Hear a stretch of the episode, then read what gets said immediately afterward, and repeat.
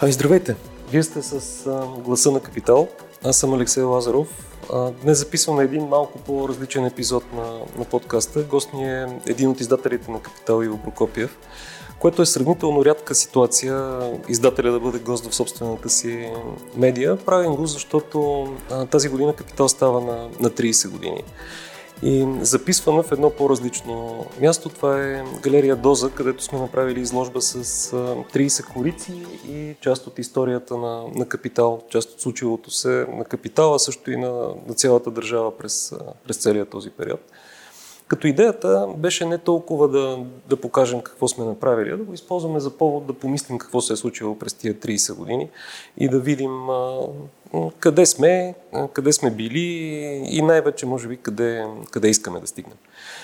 Като подреждахме изложбата си, дадох сметка, че както за кучетата се брои, че една година е равна на, на 7, така и според мен в, в българските медии и въобще в, той в бизнеса последните 30 години една година не е една календарна година, равна на това, което се случва, например, в Германия или някоя по, по-спокойна държава. Събитията тук бяха много по, по-интензивни. И когато с Сило си говорихме преди, преди подкаста, обсъждахме за какво да си, да си говорим, си, Иво да си даде, казваше, че а през това време сме минали през няколко различни етапа и капитал е бил няколко различни неща във всеки един от, от тези етапи. И идеята сега е да си поговорим за, за това. Имаме подбрана публика а, тук, която има възможност да задава въпроси, като сканира QR-кодовете, които са до тях, така че ще можем, ако искате да чуем вие какво, какво мислите. Да почнем и от, от там. Какво беше капитал в началото? Какво беше България тогава и съответно капитал? Здравейте на всички. Ако трябва да съм честен, не сме го мислили кой знае колко много, защото капитал всъщност беше един процес. Процес, в който екипа току-що беше напуснал един друг медиен проект Банкер, който беше с много ясен профил и аудитория, финансов, банков, така че ние започнахме да, да работим по капитал веднага с ясната идея, че вече сме в, в издателския бизнес и в медийния бизнес и връщане назад няма.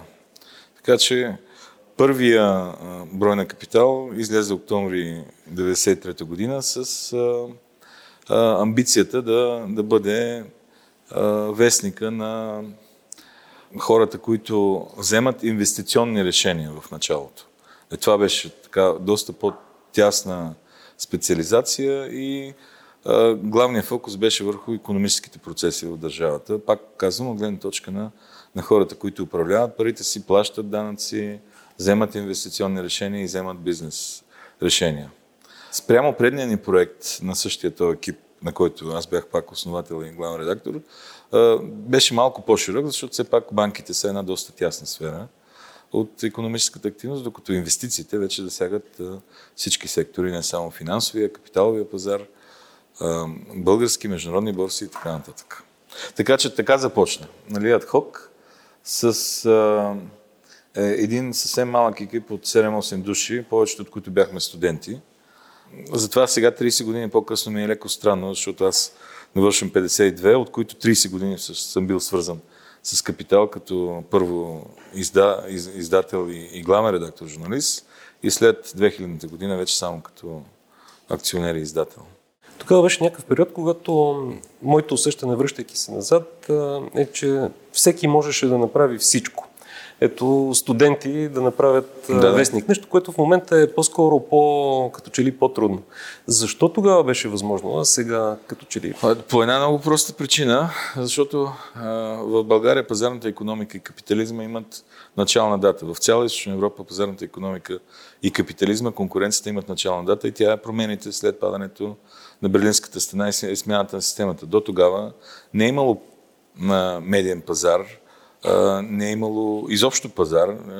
така че когато започваш от бяла лист, имаш някакъв вид равен старт И понеже економическата журналистика, отбелязвам економическата журналистика, защото ние бяхме екип от економически журналисти, беше напълно несъществуваща тогава и като нещо, което го няма, е по-лесно да, да, да възникне от случайни хора. Нали? Ние, никой не ни е посочвал, никой не ни е предлагал. А, ние бяхме абсолютно самоназначили се за издатели на, на економически вестник. А, и започнахме да, да гледаме с любопитство и с а, така дозата професионализъм, която тогава владеехме като студенти втори курс финанси в УНИСС. Колкото сме знаели, толкова тогава. Но, но все пак, нали, в царството на слепите и, и този, който има едно око, е, е цар. Приемаха ли ви на сериозно? Или... А, приемаха ни на сериозно, защото тогава нямаше такъв тип мултимедийни комуникации, подкасти, видеа. А, защото а, ние в началото пишехме изключително скучно, изключително дълго и с изключително много тежък економически жаргон. Понякога продължаваме и сега. да, сега още не, да, тази болест не е преодоляна напълно, но, но тогава беше много по-зле. И, и обективно погледнато, хората си представяха някакви 50-60 годишни економисти от БАН, нали, които пишат а, такъв тип анализи за българските бреди облигации или за, за, за пазара на, на газ или за задълженията на, на държавните предприятия. Имаш ли усещането, че а, тогава имаше, а, както между другото до някаква степен и сега, фасада на някаква нормална пазарна економика. Всъщност, а, истинските механизми, които движаха парите, бяха, бяха други. Тогава беше по-различно. Тогава беше а, наистина а, старите институции на тоталитарната държава и на централната, централно-плановата економика имаше политическа воля за тяхното разпадане и отказ от тях, но нямаше нови. Тоест имаше един огромен институционален и законов вакуум, в който бизнесът се случваше и този вакуум породи всъщност основните феномени на този първи период, бих казал, ако трябва да кажа какъв беше този първи период на, на капитал и въобще на държавата между 93 и 97 година, то беше на търсене на посока. Докато държавата и обществото търсиха посока и, и политическия си менеджмент, и, менеджмента на държавното си управление да, да поеме в тази посока, в економиката се случваха странни неща, като входно-изходната економика. Понеже цялата економика беше държавна, входно-изходната економика беше приватизация на печалбите за фирмите, които стояха на входа на изхода и национализация на загубите, които винаги оставаха за на накоплаците и за, държавните предприятия, които бяха държавна собственост. Това беше един феномен. Другия феномен беше пак нали, като с магическа пръчка в България възникнаха почти 100 банки, търговски банки. Във всеки по-голям, във всеки областен имаше по няколко, дори в някои по-малки общини, като Петрич, примерно, имаше Петричка банка в един момент. И тия банки раздаваха кредити. И понеже не беше ясно какво е точно търговско банкиране и какви са правилата за отпускане на заеми, какъв риск менеджмент трябва да се следва, кой, кой точно от страна на регулаторите как регулира този риск в, в портфелите на търговските банки, тогава избухна друг феномен на раздаването на кредити на свързани лица. Което беше един, макроекономически беше един доста сложен процес, защото от една страна държавата натискаше банки, банките да финансират държавните предприятия, за да няма съкръщения и, и да няма социални проблеми и политическо напрежение. От друга страна, частните банки даваха кредити към, частните, към собствените си де-факто, нещо, което после през годините сме виждали и при други казуси в доста по-големи размери, но, но това нещо, тези два процеси, входно-изходната економика и, и липсата на банков надзор, доведе до, до една огромна експлозия през 1996 година. Малко хора си спомнят, но тогава България загуби 40% от банковата си система. 40% от депозитите на населението изгоряха. Нали, всъщност, може би това е едната пулка на този период, че за да се стъпи на здраво и да се поеме в правилната посока, обществото трябва да мине през някаква огромна болка, каквато беше тогава банковата криза. Спомням си, че пенсиите бяха по, заради девалвацията на лева бяха станали по 3-4 лева. Още е дизастър, истински, истински тежък момент, който доведе политически до въвеждането на валутния борт и до началото на следващия период. Къде се щупиха тогава нещата? Защо си спомням графики съм виждал на економическо развитие на България и при Балтийските държави, които до 96-та година имат сравнително сходна, сходна траектория. Ясно, че при нас преди това са започнали да се развалят нещата, преди да се стигне до фалита на банките и, и кризата от 96-та и 7 но някъде е трябвало да има точка на пречупване. Защо при Балтийските държави не минаха, например, през пирамиди, групировки, банкови фалити?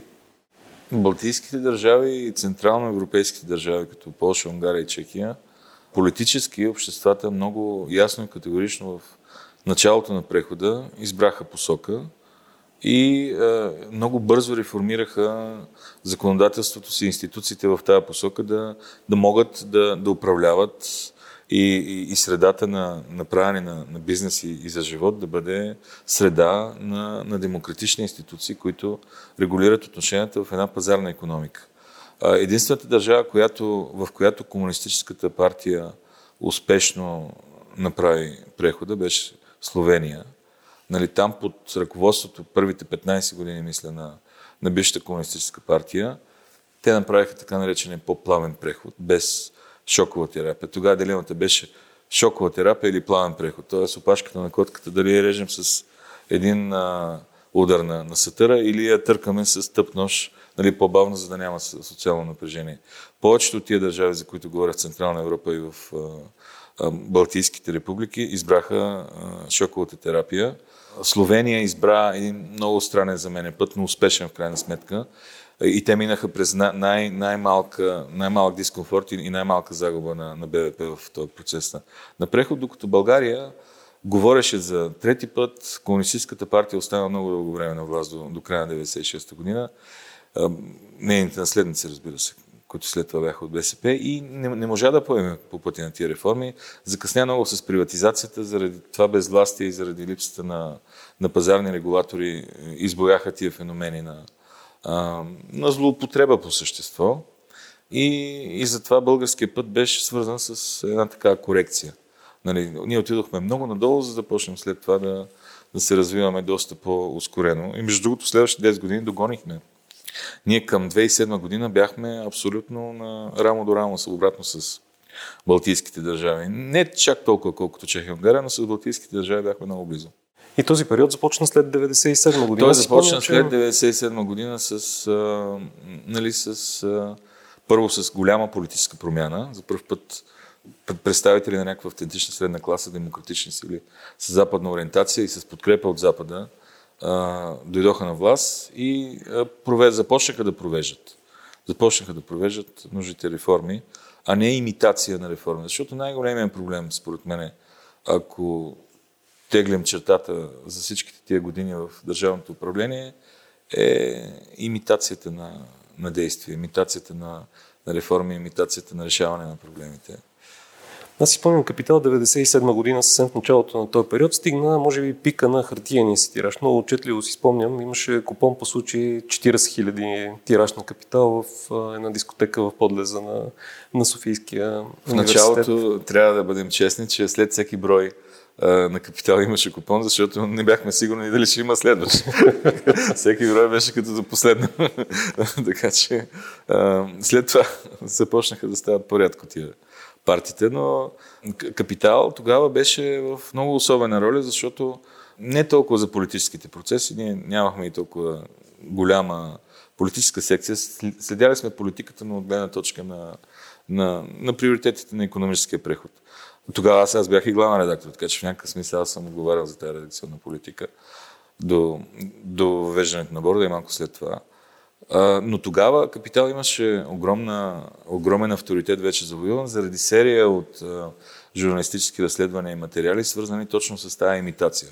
С пирамидите, нали, когато и обикновени мошенници имитираха всъщност как правят колективни инвестиционни схеми и събираха парите на хората с обещания за огромни лихви след това с разказването, обясняването на тия на, на входно-изходната економика и на, на източването на, на банките. А банковата криза, аз изпълням, че ние а, успяхме да предупредим вложителите доста преди банковата криза да дойде за това какво идва. И след това една много ключова роля, според мен, която капитал изиграе, при въвеждането на валутния борт. Защото валутния борт е много необичайно решение. За, то, е, то е много добро решение за, за държави с институционална рамка, която е пробита и не слаба, а, разкапана, бих казал, като България. Нали. То е идеално решение, защото всъщност въвежда правила и отменя дискрецията, отменя правото на, на Централната банка по същество, на, на най-важния финансов регулатор в економиката, да, да взема решения според а, економическата ситуация. А, това е заменено с твърди правила, които са вписани в закон. За, за известен период това е супер, нали, защото решава проблема с липсата на институция и с липсата на политическа воля за реформи.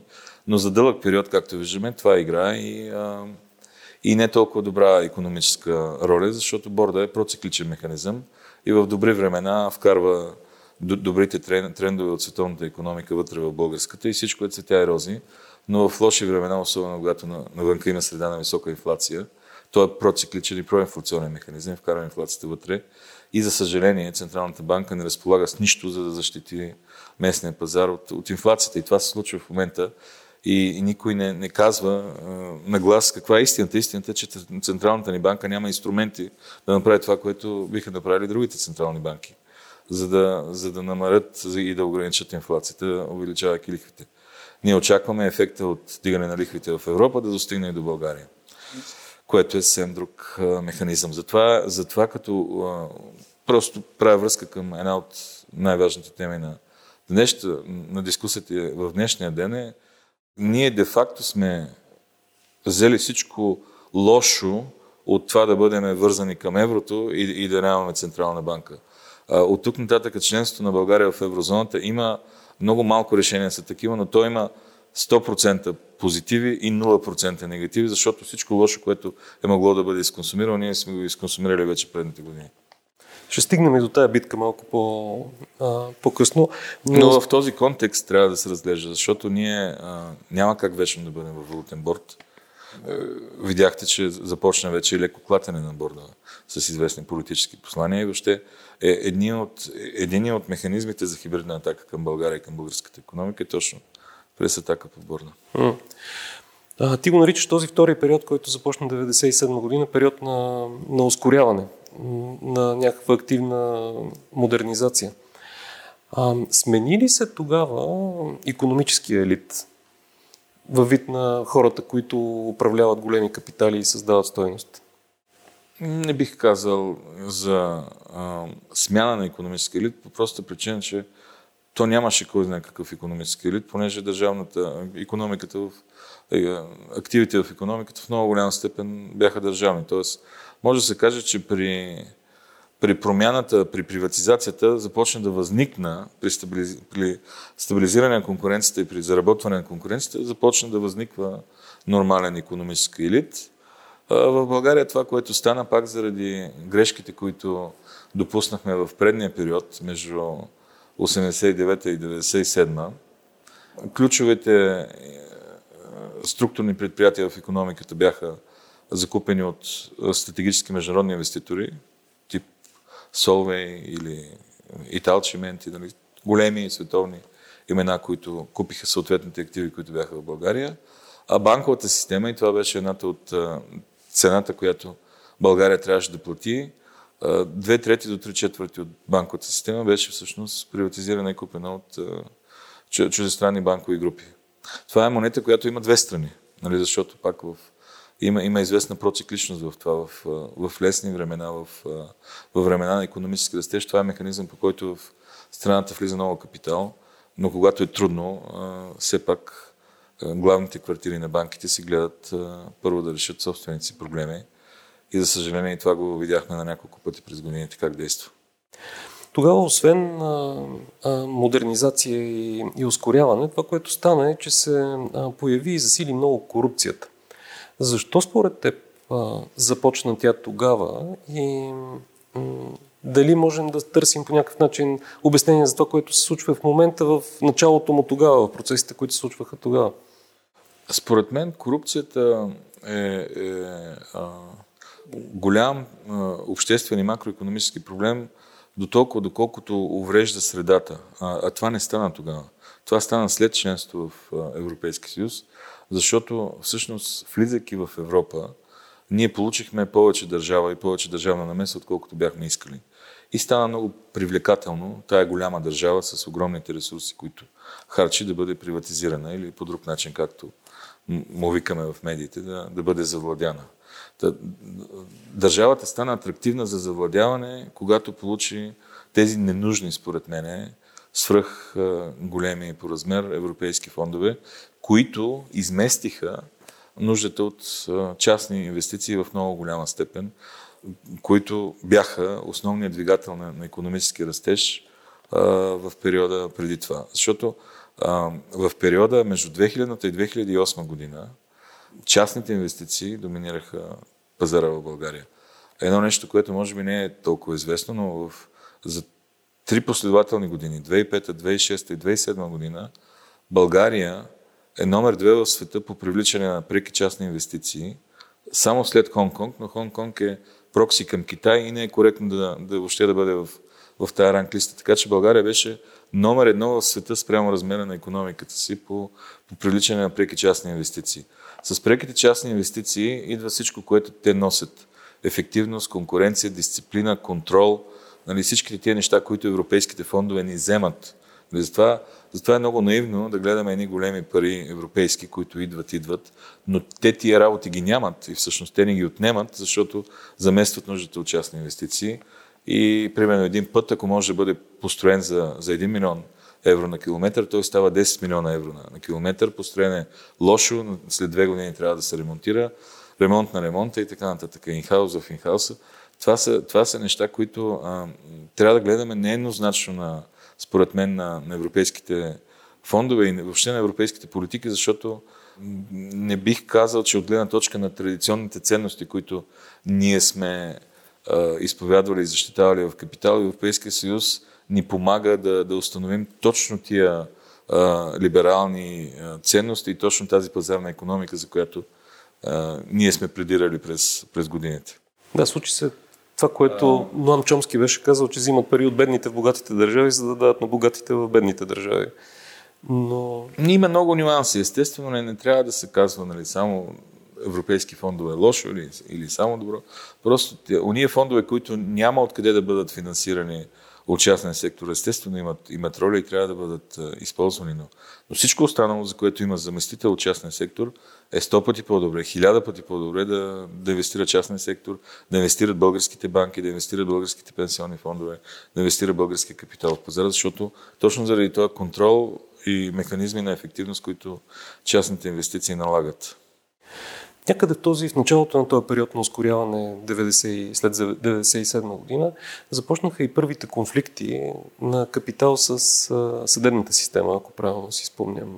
А тогава Филчев започна да образува първите, първите дела. Защо? Това нещо продължава и до сега, нали, за мое най-голямо очудване, но защо започна? Не, в, тогава по-скоро, в началото бяха по-скоро, бих казал, епизодични атаки а не системна репресия. Системната репресия стана в по-късен етап, когато а, вече имаше план за, за завладяване на държавата. И тогава в е, един модел на завладяване на държава, свободната медия няма място. Тя е нали, от една страна последната преграда, но няма как тя да замести всички други изключени контролни механизми. Така че а, системната война беше по-късно, а тогава конкретно беше битов, според мен. Случай с а, статия за за брата на тогавашния главен прокурор Филчев в първия брой на дневник. Каква беше ролята на Капитал според теб в следващия период, в периода, когато стана ясно, че държавата започна да бъде завладявана? Той започна, ти казваш, когато след влизането в Европейския съюз не е отчетливо, при че Точно твърде вероятно. Защото тогава стана едно много а, ключово, според мен, събитие, което отслаби имунната система на, на економиката, на медиите въобще на, на, на цялата среда. И това беше финансовата криза 2008 година. Тогава просто имаше няколко системни кризи една върху друга. Имаше в България политическа промяна, в а, нали, много тежка финансова криза, която доведе до, до един период на, на нисък растеж а, в продължение на почти 10 години, 7-8 години България буквално лазеше по корем с нулев или леко отрицателен, леко положителен растеж. Това промени изцяло социалните отношения. Економиката стана много по-зависима от въпросните европейски фондове и от въобще възлагането на държавни поръчки. Медиите, заедно с финансовата криза, преживяха друг шок върху себе си. Кризата на бизнес моделите и възхода на дигиталните платформи, Google и Facebook основно, които буквално изядоха и разрушиха съществуващия рекламен пазар и, и старите бизнес модели. Една медия, както е азбучно известно, може да бъде независима само ако е економически независима. Тоест медиите в момента, в който а, рентабилността им се влуши или излязоха на загуба, а, това доведе до, до две неща. Първо, международните групи, които а, спазваха етични стандарти и бяха гаранти за, за редакционна независимост, една по една изчезнаха. А, ние сме забрали, но в България бяха почти всички големи европейски издатели. Рингие, Буние, Санома, Хандelsблад в Икономедия, част от групата на Холдспринг. И ние имахме доста разнообразно международно присъствие в медиите, което гарантираше и разнообразието на, на медии в българския обществен дебат. И това нещо, една по една, при излизането, ВАЦ, при излизането на, на тия големи издатели от, от българския пазар, всъщност стана много привлекателно за, за политиците и за свързани с политиците е, приятелски економически структури да, да започнат да, да консолидират медии. Не, не, за да, не за да правят медиен бизнес, не за да търсят печалба от медиен бизнес, а да, да използват тяхното влияние. Това е, е ключовия процес, който всъщност е, беше трансмисията, с, с която в България това, това ослаби много имунната система за защита на, на обществото и, и направи възможен този модел на, на завладяване на институциите на държавата, които започнаха все повече да работят в частна полза на интересите на едни малки групи, нали, според политическия момент, които се навърха, с невъзможност за обществото да, да контролира този процес. Пак казвам, поради липсата на критична маса свободни медии и поради изключване на всички останали защитни механизми, които би, би трябвало това да го защитят. Най-емблематичният пример, според мен, е КТБ. Нали, като модел, като символ на, на това, за което говорим. Като символ на завладяване на медии. Символ на завладяване, на изключване на контролните механизми, на, на подкрепа на държавата, на един играч срещу всички останали играчи, на, на използване на концентрацията на финансов капитал и медии с индустриални структури и така нататък. Защо мислиш, че това нещо се случва не само в България, но и в други страни от Източна Европа? С Вели от Дневник, която е, която е тук, преди време се виждахме с редактори от други медии от, от региона и за мен беше смайващо да видя, че проблемите им са практически идентични нещата, които стават в Унгария, в Полша, до някъде в Чехия, в Словакия, в Румъния, са много сходни на това, което става тук. На различни етапи, но и там прокурори, тормозят журналисти, има економически натиск, близки до властта бизнесмени се опитват да купуват медии, да ги поставят в услуга на, на хората, които са на власт. Идентични са, защото процесите, които описах, те са навсякъде, те са много силни и абсолютно в цяла Европа действат по подобен начин. Няма как да е различно. Единственото, което според мен е, в, е различно в България, въпреки че и за това има много прилики, примерно с представителите, демократичните сили, опозицията, която би трябвало да представлява интересите на средната класа, в България някакси другото нещо, което много отслаби имунитета на, на обществото е липсата на, на, на силно представителство на средната класа, политическо.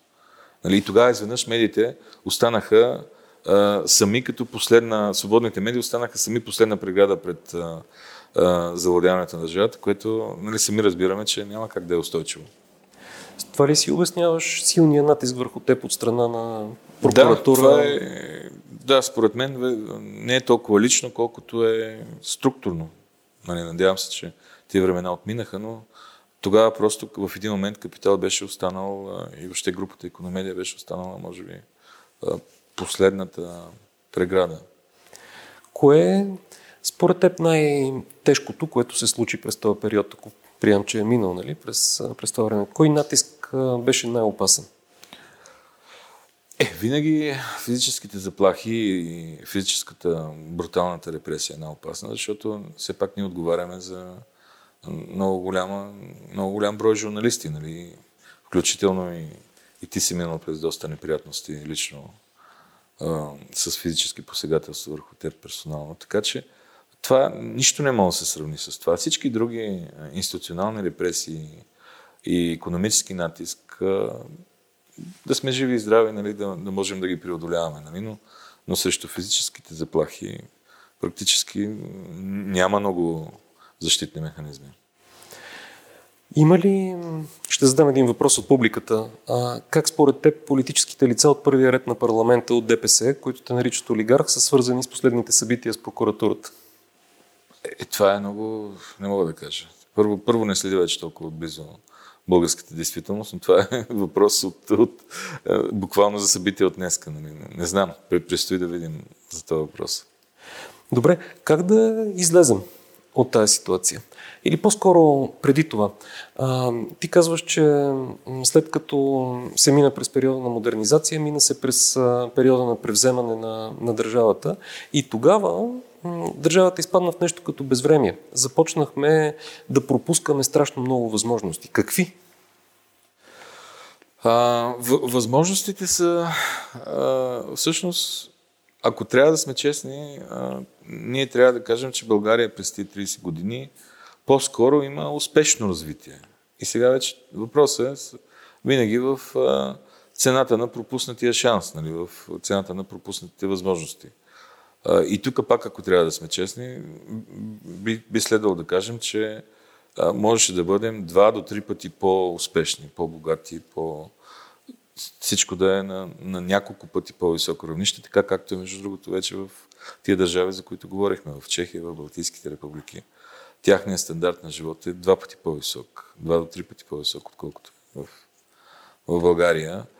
Парадоксално, економическото ни развитие рязко се забави след като станахме членове на Европейския съюз, по причините, които аз опитах да, да обясня.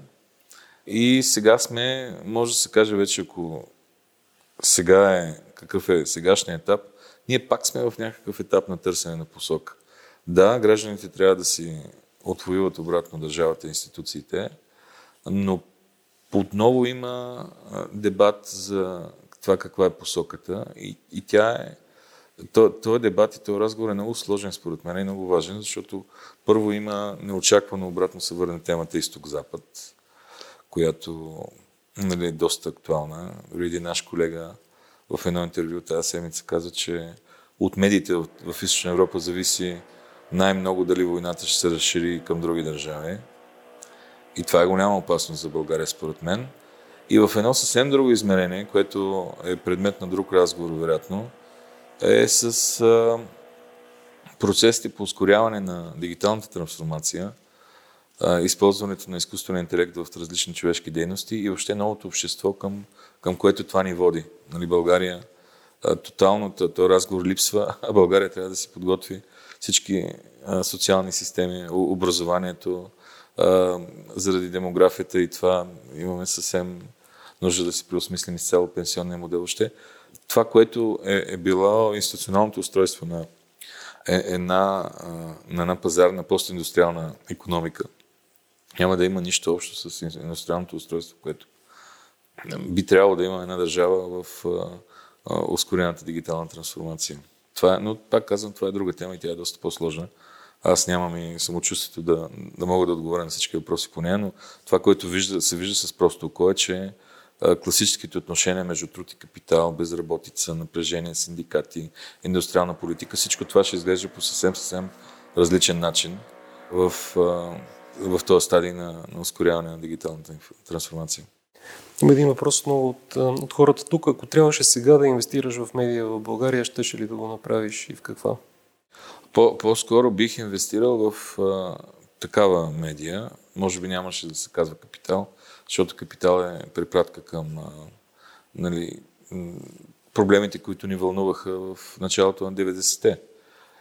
И а, може би днес медията бих е кръстил Singularity, нали, защото това е препратка към проблемите, които в момента водещите общества и водещите мислители в тях се вълнуват и търсят решения. Singularity на какво?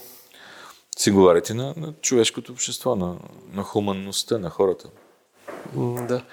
Как, си, как би си я представил тази медия като м- комбинация от а, естествен и изкуствен интелект? То затова трябва, затова така си мисля да се кръсти, защото тя в всъщност журналистите на бъдещето ще бъдат всъщност оператори на, на изкуствен интелект. Да. Отново въпрос от хората тук. Каква е реалната оптимистична прогноза за България? Реалната оптимистична прогноза на, за България е да се върнем обратно към темповете на растеж, които имахме в това златно десетилетие, между 4 и 5%, с прилично подредена институционална среда и с а, а, държава а, и инвестиционна среда, в която местните и чужди инвеститори да могат да имат доверие. В момента репутацията на България е много лоша и никой не ни вярва. Това е най-големия проблем. На, в економиката доверието е най-важният фактор. Добре, много благодаря. Беше ми приятно да си поговорим. Благодаря и на вас, че бяхте тук. Thank you.